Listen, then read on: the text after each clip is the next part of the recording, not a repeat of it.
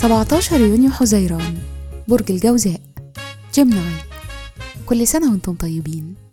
صفات العمل البرج المفسر الكاتب الخطيب المعلم والراوي. الكوكب الحاكم عطارد العنصر الهواء. الطالع يوم الميلاد.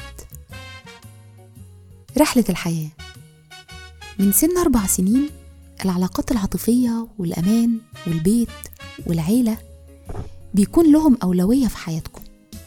لما بتوصلوا لسن 34 بتبتدي معاكم مرحلة القوة والثقة. الشخصية بتشتغلوا بجد وعندكم قدرة عالية على تخطي المصاعب.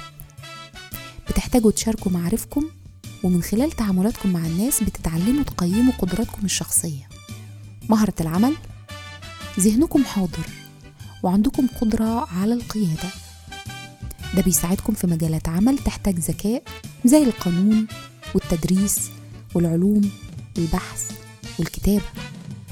تأثير رقم يوم الميلاد 17 بيقول عنكم إنكم أذكياء جدا وطبيعتكم محافظة.